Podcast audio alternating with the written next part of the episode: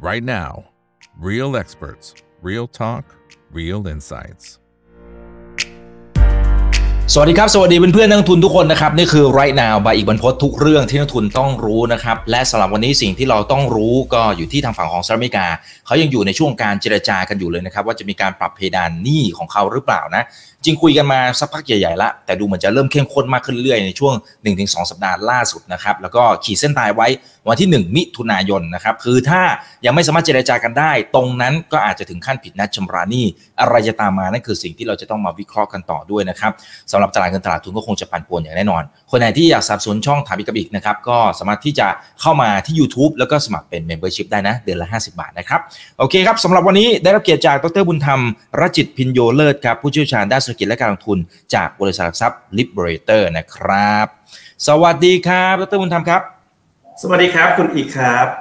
ครับอ่าคนไหนที่เข้ามาแล้วฝากกดไลค์กดแชร์ทุกช่องทางนะครับ Facebook YouTube Twitter Clubhouse ห้องโอเวอร์ LINE chat ด้วยนะครับ เดี๋ยวผมเริ่มจากประเด็นอาจจะเป็นในเชิง basic ความรู้พื้นฐานก่อนแล้วกันนะครับ คือที่เราเห็นหลาย ๆ ครั้งนะครับดรบุญธรรมคือทางฝั่งของไม่ว่าจะเป็นพรรคฝ่ายค้าน ฝ่ายรัฐบาลของสหรัฐอเมริกาเนี่ยเขาจะคุยกันเรื่อย ๆ อยู่ละสามสี่ปีก็จะเห็นอยู่ทีหนึ่งจะเป็นประเด็นกันเนี่ยนะครับแต่สุดท้ายมันมันก็ผ่านแหละ นะครับ แต่คำถามก็คือว่าไอ้เพดานหนี้ของเขาเนี่ยมันมันมีไว้ทำไม เพราะสุดท้ายมันคุยกันปั๊บอีกปั๊บนึงเดี๋ยวมันก็ผ่านอยู่ดีนะครับ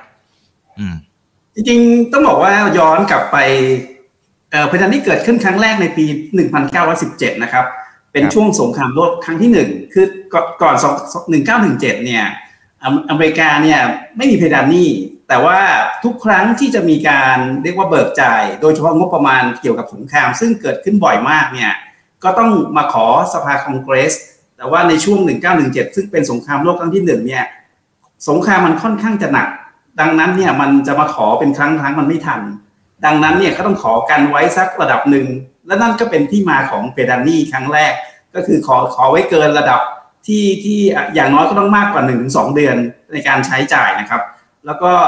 จากนั้นเนี่ย 1917 ก็จะกฎหมายเพดานหนี้ก็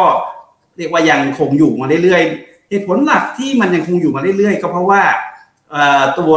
เพดานหนี้เนี่ยถือว่าเป็นระบบ check and balance ระหว่างฝั่งที่เป็นสภานะครับสภาคองเกรส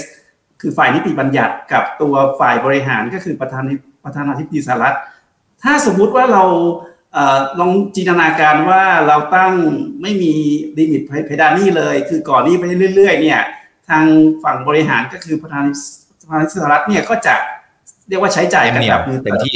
วินัยการคลังก็ค่อนข้างจะหละหลวมนะครับ ซึ่งต้องบอกว่าวินัยเอ่อตัวอัตราส่วนหนี้ภาครัฐ ต่อ GDP ของของอเมริกาก็ไม่ได้น้อยนะฮะก็หนึ่งประมาณ 1.3 เท่า 130%ของ GDP นะครับอันดับเรียกว่าอันดับประมาณอันดับ 3 ของกลุ่มประเทศหลักๆ ก็คือรองจากญี่ปุ่นกับอิตาลีเท่านั้นเอง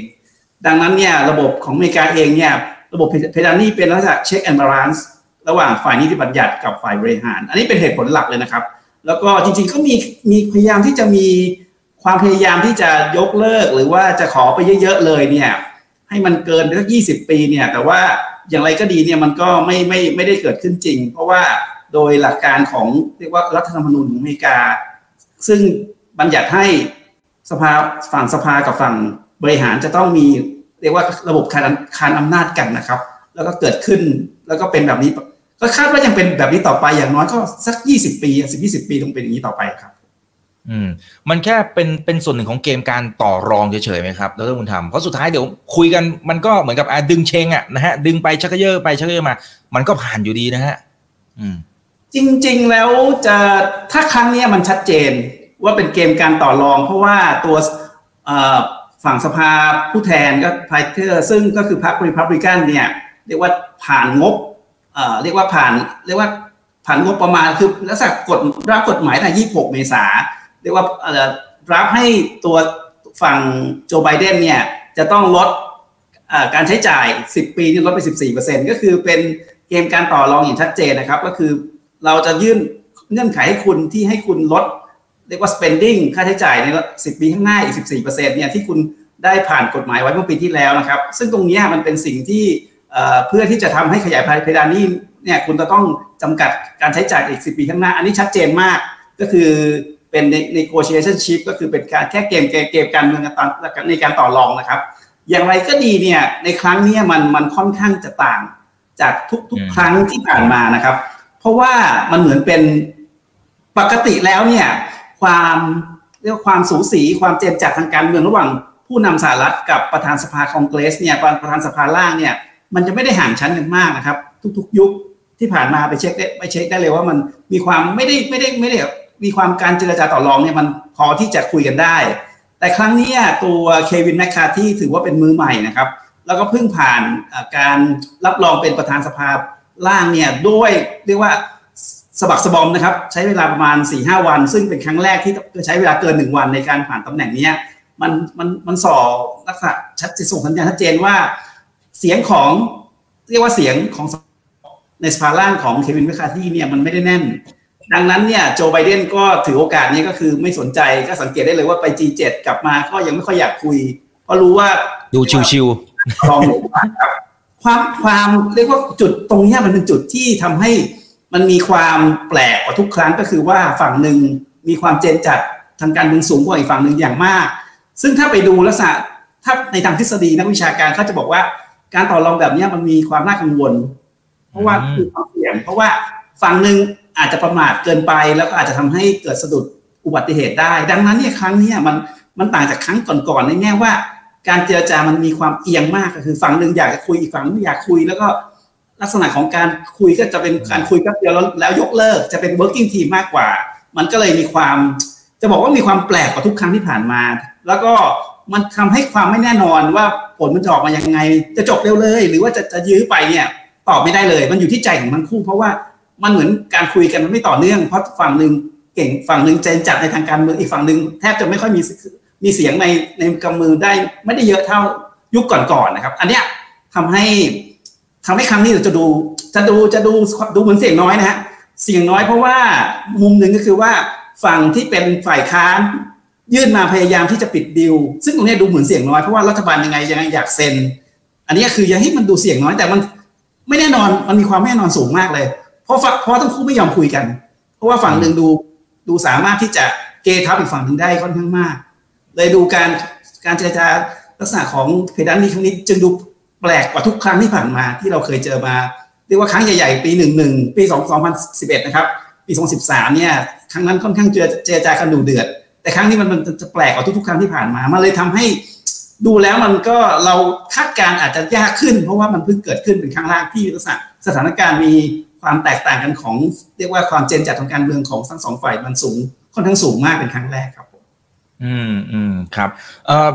ดรบุญธรรมพอพอจะมีข้อมูลไหมครับว่าทั้งสองฝั่งเนี่ยจริงๆจุดยืนของเขาเนี่ยมันมันมีอะไรที่มันต่างกันแบบสุดขั้วไหมแล้วแล้วมันสามารถที่จะ หาข้อตกลงตรงกลางมันมีโอกาสที่จะเกิดภาพนั้นไหม หรือ worst case scenario เนี่ยกรณีแบบไหนที่ในท้ายที่สุดหนึ่งมิถุนายน อาจจะคุยกันไม่รู้เรื่องเลย มันมันจะเกิด condition อะไรบ้าง ที่จะทำให้เกิดจริงๆแล้วประเด็นหลักๆ มีประมาณสามประเด็นที่ที่ค่อนข้างแตกต่างกัน ประเด็นแรกที่ผมเกริ่นไปสักครู่ก็คือ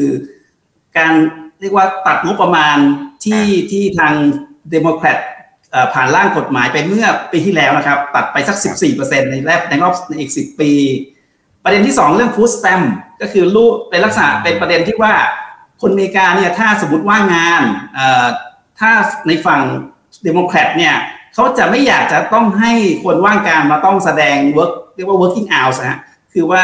อยากให้รับฟู้ดสแตมไปเลย เป็นเป็นระยะเวลาสักสักกี่วันกี่วันตามกฎหมาย แต่ว่าฝั่งริพับลิกันอยากให้คนว่างงานต้องแสดงว่าทำงานในบางบ้างก่อนก่อนที่จะได้ฟู้ดสแตมนี้นะครับ อันนี้ 2 ประเด็นเนี่ยสประเด็นใหญ่ อีกประเด็นหนึ่งอาจจะเป็นประเด็นย่อยๆก็คือว่า คือทางริพับลิกันก็คือ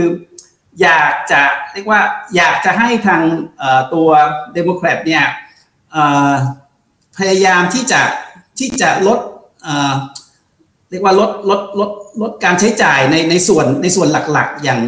ใน healthcare ในบางประเด็นนะครับในซึ่งค่อนข้างมีมากเกินไปในในในบางจุด ของงบที่ผ่านไปเมื่อเมื่อเมื่อปลายปีที่แล้วนะครับ ตรงนี้ก็เป็นจุด 3 จุดที่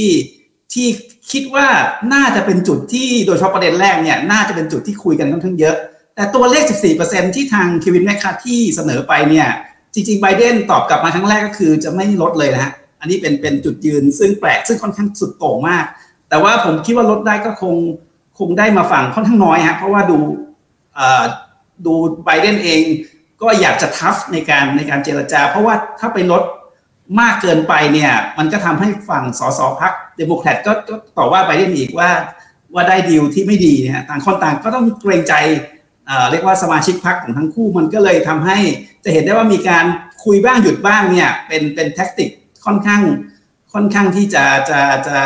จะการต่อรองค่อนข้างดุเดือดนะฮะก็ต้องบอกว่าจริงๆแล้วต้องบอกครั้งเนี้ย เป็นเป็นครั้งที่อาจจะคาดการได้ยากนะมันอาจจะยื้อไปจนสุดวิกแรกวิกสองก็ได้ หรือว่าอาจจะจบภายในวิกมันคือมันออกออกได้ทุกหน้านะแต่ว่าต้องบอกว่าคือดูแล้วแนวแนวโน้มเนี่ย มันน่าจะไปชนวันวันที่หนึ่งมิถุนายนมากกว่า จริง ๆ แล้วเหตุผลหลักคือว่าทางโจไบเดนไม่ได้โดยจริง ๆ ผ่านกระทรวงการคลังนะครับ ก็คือเจเน็ตเยเลนเองเนี่ย ยังไม่ได้เปิดเผยวัน X date ที่แท้จริง คือเขาเขาพูดว่าเร็วที่สุดคือหนึ่งมิถุนายนแต่ก็บวกด้วยมันมีมันมีมาตรการอย่างมันยังมีกองทุนเรียกว่าเงินลงทุนที่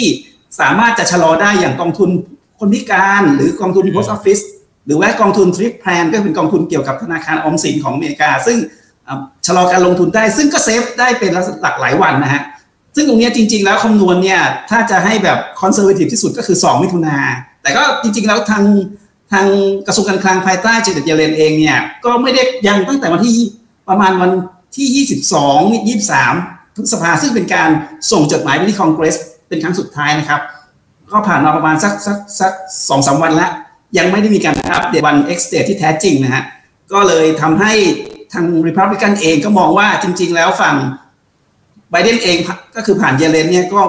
ไม่ยอมบอกวันที่ X date จริง ๆ จริง ๆ แล้วก็คาดการว่า ไม่ใช่วันที่หนึ่งมิถุนายนแน่ ๆ ก็คือเพราะว่าดูดูแล้วมันยังมี extra ordinary measure ก็คือตัว เรียกว่าตัวก๊อกสองซึ่งยังกันได้อีกหลายวันอยู่เนี่ยก็เลยต่างคนต่างยื้อกัน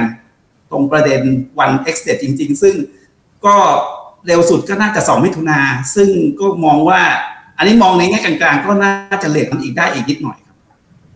อ่า ครับครับแต่แต่ดรมุนทำให้น้ำหนักกับการที่เขาอาจจะคุยกันไม่รู้เรื่องเลยจนสุดท้ายเนี่ยอาจจะนำไปสู่เรื่องของการผิดนัดชำระหนี้ให้น้ำหนักเนี่ยสักเท่าไหร่ หรือศูนย์เลยไหมฮะยังไงสุดท้ายคุยกันได้แน่ๆแแค่ยื้อไปเฉยจริง ๆ แล้วผมผมมองว่า ท้ายสุดเนี่ยมันตกลงกันได้ ค่อนโอกาสสูง แต่ว่า ลักษณะของ การเฉลยวัน X date ที่ทำให้ทุกคนกังวลมากกว่า สมมุติว่าเยเลนเฉลยวัน X date ในวันที่ 31 พฤษภาสมมุตินะฮะ แล้วเฉลยออกมาเป็นจริง ๆ แล้วคือวันที่สองอะสมมติวันที่สองหรือสามเนี่ย แล้วเขาจะคุยกันแล้ววันที่สามสิบเอ็ดต่อหนึ่งสองเนี่ยมันก็เกือบจะไม่ทัน มันจะมีความไม่แน่นอนอะมีความเสี่ยงสูง คือกลัว technical default มากกว่าเพ ราะว่ายิ่งประกาศ X date จริง ๆ ช้า ฝั่งริพับลิกันยังไงเขาก็ไม่เขาก็ไม่เขาก็ไม่เขาก็ไม่ยอม เพราะว่าเขาก็รู้ว่าตัวเดโมแครตเนี่ย เก็บวัน X date ไว้ ไม่ยอมบอก แต่ถ้าบอกกระชั้นเกินไปเหลือสองสามวันเนี่ย แล้วมันเกิดคุมเควินแมคแคที่คุมเสียงตัวเองไม่ค่อยได้ก็คือกลับไปคุยใหม่แล้วด้วยความที่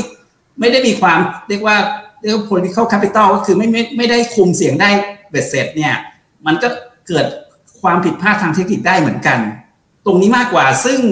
มันจะเป็นความผิดพลาดที่ที่ที่ยื้อจนยื้อจนยื้อจนคิดว่าทันแต่ไม่ทันอะไรประมาณนี้น่าจะมีโอกาสเหมือนกัน เพราะว่าความแข็งแกร่งของตัวคินแมคคาที่ในการที่จะรวบรวมสมมติว่าต้องมีการแก้กฎหมาย ถ้ามันจำเป็นจริง ๆ ต้องแก้ฝั่งจากสภาล่างแล้วยื่นอีกรอบหนึ่งเนี่ยถ้าเป็นเมื่อก่อนมันทำได้ทันทีอะก็คือถ้าเป็น ยุคประธานสภาล่างคนก่อนๆเนี่ยมันทำได้ในวันทันที แต่ถ้าแมคแมคคาที่ไม่ก็ไม่มีใครมั่นใจว่าเขาจะทำให้เร็วเหมือนยุครุ่นก่อนๆไหม ตรงนี้คือตัวแปรซึ่งความการกำเสียงไว้ไม่ไม่เต็มมือเนี่ยมันอาจจะจำให้ทำให้ต้องมีการดีเลย์ถ้ามีการแก้กฎหมายแล้วกลับไปสภาล่าง ซึ่งถ้าสองหนึ่งถึงสองถึงสามวันเนี่ยมันอาจจะไม่ทันได้ อันนี้เป็นสิ่งที่กังวลว่าพลาดมากกว่า แต่ว่า ครั้งนี้มันเหมือนกับความเสี่ยงจริง ๆ มันน้อยกว่า 2011 2013 เยอะ เพราะว่าอายุอายุ 2011 13 2013 เนี่ย อันนั้นอะมันไม่ทัน คือมันจะไม่ทันจริง ๆ อยู่แล้วอะ อันนั้นแน่ๆ แต่ครั้งนี้มันเหมือนกับว่า ดูแล้วมันน่าจะทัน แต่ว่าเทคนิคในทางเทคนิคแล้วเนี่ย เนื่องจากฝั่งสภาล่าง ประธานสภาคุมเสียงได้ไม่ค่อยดี แล้วถ้ากลับไปต้องกลับไปแก้ใหม่แล้วโหวตใหม่จำเป็นจริง ๆ เนี่ย มัน ทันหรือไม่ทันเนี่ยมันก็มีไม่มีใครรู้เพราะไม่มีใครที่เคยจะมีประธานไม่เรียกว่าสหรัฐไม่เคยมีประธานสภาล่างที่กลุ่มเสียงได้อ่อนแอเท่าแมคคาที่มาก่อนเนี่ยมันเลยเป็นคำถามที่ไม่มีใครตอบได้เลย ความเสี่ยงมันไม่เยอะ แต่ความไม่แน่นอนมันเยอะในในรอบนี้ครับผมครับเออประมาณเราต้องมึงทำขยายความเมื่อสักครู่นี้นิดนึงหน่อยครับที่ที่บอกว่ามันอาจจะเกิดเทคนิคอล default เนี่ยมันมันแปลว่าอะไรนะแล้วถ้ามัน default จริงมันหมายถึงว่า สมมุติประกาศ X date ในวันอ่า let's say ในวันที่สามแล้วกันอ่า let's say ในวันที่สามนะครับ แล้วสมมุติว่าอ่าในมุมของอคุยกับไบเดนแมคคาที่คุยกับไบเดนแล้ว มันจำเป็นจะต้องเรียกว่ากลับไปคุยสภาล่างอีกสักวันหนึ่งแล้วค่อยกลับมาให้ไบเดนโหวตสภาผู้ที่สภาในวันที่สองหรือสามเนี่ยก่อนที่จะเซ็น แล้วสมมุติจริง ๆว่า X date เนี่ยมันชนพอดีปึ้ง ทีนี้จริง ๆ แล้วเนี่ยมันชนพอดีปึ้งแล้วแล้วเพิ่งเซ็นอะสมมติเซ็นได้ที่มันเคยเกิดขึ้นมาในในช่วงวันสิงหาคม 2011 นะ ทางแก้ของในวันนั้นคือการยกเลิกการจ่ายเงินเดือนให้กับพนักงานของแอดมินของสภาคองเกรสกับ Post Office ซึ่งตรงนั้นเนี่ยมันก็ถือเป็นเทคนิค l default นะเทคนิค l default นั้นนะทำให้ตัวสถาบันจัดอันดับเอ่อตัว ตัวตัว Moody ตัว Moody's เนี่ยลดอันดับเครดิตของอเมริกาจาก Triple A ไปเป็น Double A plus ซึ่งตรงนั้นเนี่ยเกิดอีกครั้งหนึ่ง คือเทคนิค l default ไม่ใช่ว่าผู้ถือพันธบัตรสหรัฐไม่ได้เงินไม่ได้ดอกเบี้ยนะ แต่ว่าเป็นลักษณะที่ว่าอเมริกาเงินหมดแล้ว ไม่สามารถจ่ายเงินให้กับพนักงานแอดมินของคองเกรส หรือพนักงานตัว Post Office ซึ่งมันเคยเกิดขึ้นแล้วในช่วงสิงหาคม 2011 นั่นคือเป็นเทคนิค l default คือไม่ได้ default จริง ๆ คือผู้ถือพันธบัตรสหรัฐยังได้เงินครบ แต่เงินหมดแล้ว แต่ไอ้ตรงเงินหมดแล้วเนี่ยคนที่โดนไม่ได้รับเงินคือพนักงาน พนักงานที่เป็นเป็นเป็นพนักงานระดับแอดแอดมินนะฮะซึ่งตรงนั้นเนี่ยทำให้ซึ่งถ้าเกิดขึ้นเนี่ยก็เป็นไปได้สูงนะฮะที่อันดับเครดิตของอเมริกาก็จะถูกลด อันดับเครดิตเป็นครั้งที่สองในประวัติศาสตร์ถัดจากเดือนพฤศจิกายนเออโทษทีสิงหาคมนะครับ สิงหาคมปี 2011 ครับผมอืมอืมครับ โอเคเพราะว่านะคเทรับคนิค default คือเกิด X date ชน แต่ว่าผู้ถือพันธบัตรสหรัฐผู้ถือพันธบัตรสหรัฐยังได้เงินนะฮะแต่คนที่ไม่ได้เงินคือเป็นคนที่รับเงินเดือน อันนั้นคือกังวลเรื่องมันมากกว่าอืมซึ่งตรงนั้นจะทำให้สามารถจะจะทำเครดิตลดอันดับเอ่อ สหรัฐอเมริกาเป็นครั้งที่สองในประวัติศาสตร์ครับมีโอกาสเกิดเหมือนกันครับผมอ่าโอเคครับเพราะฉะนั้นยังต้องติดตามอยู่นะครับ ยังวางใจไม่ได้ขนาดนั้นนะ คุณ ABB ครับเขาบอกว่าโอ้ไม่เจอดรนานละนะครับโอเคนะครับเดี๋ยวต้องเรียนเชิญมาเรื่อยๆ คุณอธิวัฒน์นะครับเขาบอกว่าแล้วมันจะมีผลกระทบอะไรนะครับ ต่อประเทศไทยนะครับ นักลงทุนอะไรต่างๆนะครับ แล้วประเทศอื่นที่ที่เป็นเจ้าหนี้ของอเมริกาเนี่ย เจอหางเลขไปด้วยไหม อ่านี่อีกท่านหนึ่งด้วยนะครับ อันนี้ถามรวมไปเลย จริง ๆ แล้วผมว่าความเสี่ยงแรกความเสี่ยงที่ที่หนักที่สุดนะ ในเรื่องของ US debt ceiling ก็คือ default ของของพันธบัตรสหรัฐคือระบบ Fed Y ของ Fed เนี่ยก็คือระบบที่ชำระเป็นระบบ payment system นะครับ ระบบชำระเงิน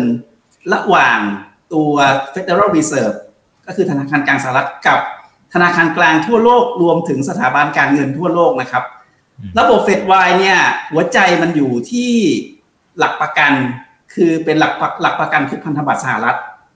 อ่าพันธบัตรสหรัฐเนี่ยตามสิ่งที่เราเรียนมาตั้งแต่สมัยเด็กก็คือว่า US Treasury Risk Free Rate ใช่ไหมฮะครับก็คือตัวความเสี่ยงเป็นศูนย์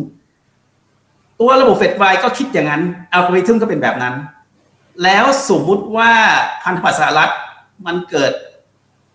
default partial default ไม่น่าจะนิดนิดเดียวก็ตามนะฮะตัวระบบเฟดไวมันก็จะต้องกลายเป็น detect ว่าเออ US Treasury ที่เป็นหลักประกันเนี่ยมันมันเกิด default ในบางส่วนละ ซึ่งผมเข้าใจว่า Fed Wide System ไม่ได้ configure เหตุการณ์นี้ไว้ และก็จะทำให้ตัวระบบการชำระเงิน Fed Wide ระหว่างธนาคารกลางสหรัฐ กับธนาคารกลางหลักๆ ทั่วโลก รวมถึงตัวสถาบันการเงินทั่วโลกเนี่ยมันเกิดมีปัญหาขึ้นมา ด้วย collateral ที่เป็น US Treasury ที่เกิด partially default แม้จะนิดเดียวก็ตามเนี่ยระบบการชำระเงินของโลกก็จะวุ่นวายเป็นอย่างอย่างมาก ก็คือรวนไปหมด ซึ่งระบบ Fed Wire System เป็นระบบการชำระเงินที่มีมูลค่าการ transaction สูงที่สุดในต่อกับทุกระบบ ดังนั้นเนี่ยเราอาจจะเกิดความวุ่นวายในมุมที่ว่าจากจุดจุดเดียวเนี่ยมันทำให้ transaction ของไม่ว่าจะเป็นเรื่องของกองทุน หรือว่าหุ้นหรือว่าตราสารหนี้เนี่ยไม่ว่าจะเป็นกองทุนหรือว่าตราสารหนี้ที่เป็นตราสารหนี้จริง ๆ เนี่ยมันลวนในเราก็ไม่สามารถคาดการได้ว่ามันจะลวนไปเยอะแค่ไหน แต่ว่าระบบมันต้องเพี้ยนแน่นอน เพราะ US Treasury ในconfigure ของเฟด สิ่งที่มันมัน configure ไว้มันไม่เป็นจริงแล้ว อันนี้คือผมว่าสิ่งนี้คือสิ่งที่กระเทือนที่สุดในระยะเวลาที่ทันทีเลยนะ เรียกว่าระยะแล้วก็ค่อนข้างแรงด้วย ส่วนอันที่เหลือมันจะเป็นลักษณะที่เราคาดได้ก็คือ ถ้าจะจ่อ default ตัว US Treasury yield มันก็พุ่ง อันนี้คาดได้แล้วเคยเกิดขึ้นด้วย ปี 2013 US Treasury yield เคยพุ่งไปแต่10%ตอน2013ซึ่งตอนนั้นเกือบจะ default นะฮะ แล้วก็แน่นอนว่าหุ้นตลาดหุ้นในปี 2011 เนี่ย ที่ตอนนั้นในเดือนพฤศจิกายน 2011 ซึ่งต้องบอกว่า US ตัวอเมริกาเนี่ยห่างกับห่างจากคำว่า default จริง ๆ แค่ 2 วันเนี่ย ต้นเดือนประมาณ 10 กว่าของของพฤศจิก2011 เนี่ย ตอนนั้นตลาดหุ้นอเมริกาก็ลดลงในช่วงนั้นฮะ ก็ก็ประมาณ 20 กว่ากว่าเปอร์เซ็นต์ ก็ก็อย่างครั้งนี้ก็ก็ก็คงถ้าเป็นเกิดขึ้นจริงก็คงไม่แพ้ครั้งนั้นนะครับ แต่ต้องยอมรับจริง ๆ ว่าครั้งนี้อาจจะยากกว่าครั้งที่แล้ว เพราะว่าครั้งนั้นเฟดสามารถอุ้มได้ทำ operation to risk ทำ QE อะไรเงี้ยช่วยเรื่องของ US debt ceiling ตัวตราสารนี้ภาคพันธสัญที่จะ default ในช่วงปี 2011 เนี่ยเฟดช่วยไว้เยอะทำเรียกว่าทำปฏิบัติการต่างๆ ที่อุ้มไว้เยอะ แต่ครั้งนี้มันทำแทบจะไม่ได้แล้ว ก็คือจะทำเหมือนสมัยสมัย 2011 เนี่ยเฟดไม่มีเรียกว่าไม่ไม่อยู่ในสถานะที่จะทำได้ น่าจะยากกว่า 2011 นะครับ ถ้าเกิดขึ้นจริง ๆ ครับผม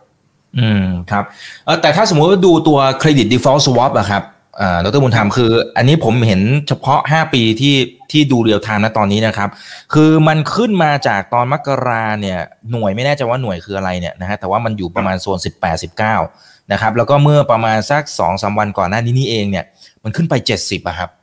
ตอนนี้มันอาจจะลดลงมาอยู่ในโซน 50 แต่ก็เริ่มเด้งขึ้นมาวันนี้วันนี้นะตอนนี้บวกไปประมาณ 6%แล้ว นี่แสดงว่าโห Mr. Market เนี่ยคนในตลาดเองก็ก็ให้น้ำหนักว่ามันมีโอกาสสูงเหมือนกันนะครับดรบุญธรรมมันมันสามารถ imply กันได้ไหมฮะ จริงๆแล้วตัว CDS เนี่ย imply ได้ แต่มันเป็น disclaimer นะ CDS นี่มันมีสิ่งสิ่งที่จริงจริง imply ได้แน่นอน แต่ต้องบอกว่ามันมี disclaimer อยู่นิดนึงคือ CDS เนี่ยมันประมาณสองสามเดือนที่ผ่านมาเนี่ยมีคนโดยเฉพาะนักวิเคราะห์ฝั่งยุโรปเนี่ยตั้งข้อตั้งคำถามนะว่าว่า CDS เนี่ยโอเคเป็น tools หรือว่าเป็นดัชนีที่ที่ดีมากที่ให้ประโยชน์มาก แต่มีคนตั้งตั้งคำถามว่า CDS ถ้าไปดูไส้ในเนี่ยมันมีอินพุตของดัชนีหุ้นอยู่ คือคือถ้าไปแกะไส้ในเนี่ยมันจะมีมีตัวอินพุตนะมันจะมีหุ้นตัวดัชนีหุ้นอยู่ด้วย ดังนั้นเขานักวิเคราะห์ของฝั่งยุโรปเนี่ยตั้งข้อตั้งคำถามถึง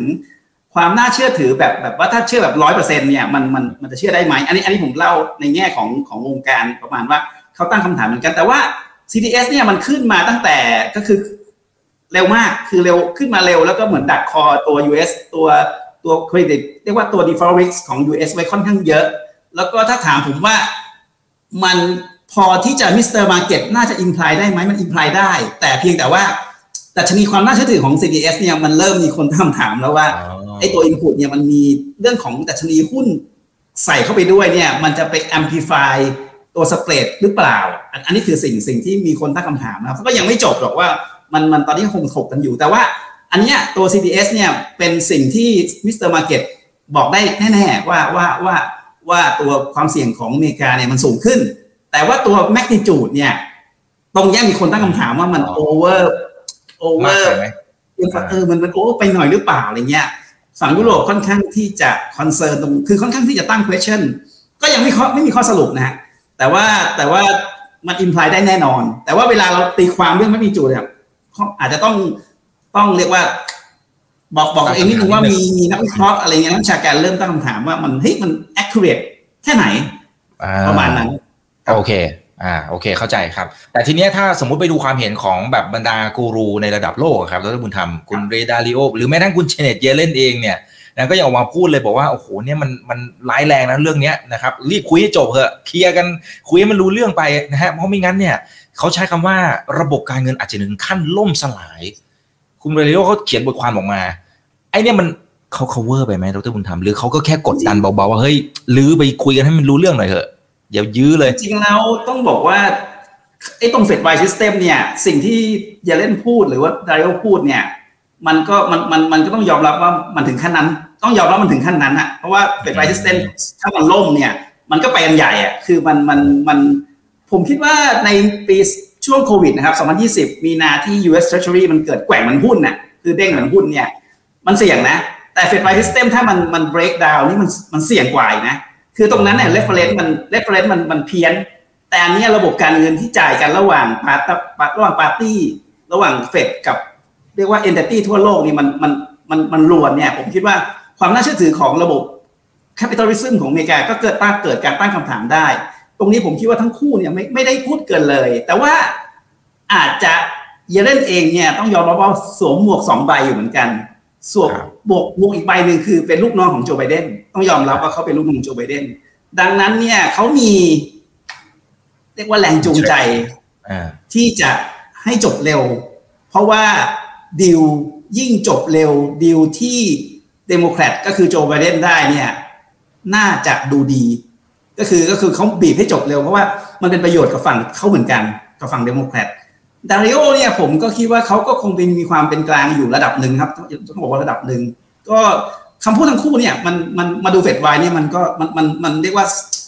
มันก็ตอบตอบโจทย์นะว่าว่าว่ามันใช่ว่ามันใช่ มันเป็นความเสี่ยงที่ ผมว่าไม่มีความเสี่ยงยกเว้นตรงช่วง Lehman Brothers นะครับ 2008 ผมมองแล้ว ไม่มีความเสี่ยงอะไรที่มันร้ายแรงเท่าเอ่อ US default ต้องยอมรับเลย ยกเว้นในช่วงในช่วง Lehman Brothers 2008 AIG ตรงนั้นอาจจะสูสี แต่ถ้านับยกเว้นตรงนั้นเนี่ยผมคิดว่า US Treasury Default เนี่ยโดยเฉพาะ Fedwire System เนี่ยมันเกิดทันทีก็คือระบบรวน อันนี้คือคือความน่าเชื่อถือของระบบทุนนิยมของอเมริกานี่เรียกว่า damage เยอะ ผมว่าเยอะมาก คือคือ คำว่า US Treasury เอ่อเป็น risk free rate เนี่ยมันมันมันก็มันหายไปแล้วอะเพราะถ้าอย่างนั้นมันคงหายไปแล้ว ต้องลบไปจากตำราประมาณครับ อ่า โอเค เพราะฉะนั้นเดี๋ยวรอติดตามนะครับ เดี๋ยวรอติดตามว่า อ่า คนที่ขีดเส้นเอาไว้วันที่หนึ่งมิถุนาอาจจะไม่ใช่ก็ได้นะครับ เดี๋ยวต้องรอดูว่าเขาจะเฉลยเป็นวันที่เท่าไหร่ แล้วจะคุยกันรู้เรื่องไหมเบื้องต้นก็ ก็น่าจะคุยรู้เรื่อง อืมครับ อ่า โอเค เมื่อกี้ของผมค้างไปเล็กน้อยนะครับ อ่า โอเค ได้ครับ ก็ได้ประเด็นนะครับ ไว้เดี๋ยวรอบหน้าขออนุญาตเรียนเชิญ ดรบุญธรรมเข้ามาพูดคุย อ่าน้าแดงมาด้วยนะครับน้าแดงบอกไปติดตามไปที่ Liberator นะครับ โอเค อ่า ขายของหน่อยนะครับ โอเค งั้นเดี๋ยวรอบหน้าก็คงต้องเรียนเชิญกัน เข้ามาร่วมพูดคุยให้ความรู้ดีๆกับพวกเราเพิ่มเติมด้วยนะครับ วันนี้ขอบคุณมากครับ ดรบุญธรรมครับ สวัสดีครับ คุณดีครับครับ ส่วนครั้งหน้าจะเป็นเรื่องไหนเดี๋ยวรอติดตามนะครับ นี่คือไรนาใบอีกบนพดทุกเรื่องที่นักทุนต้องรู้ สวัสดีครับ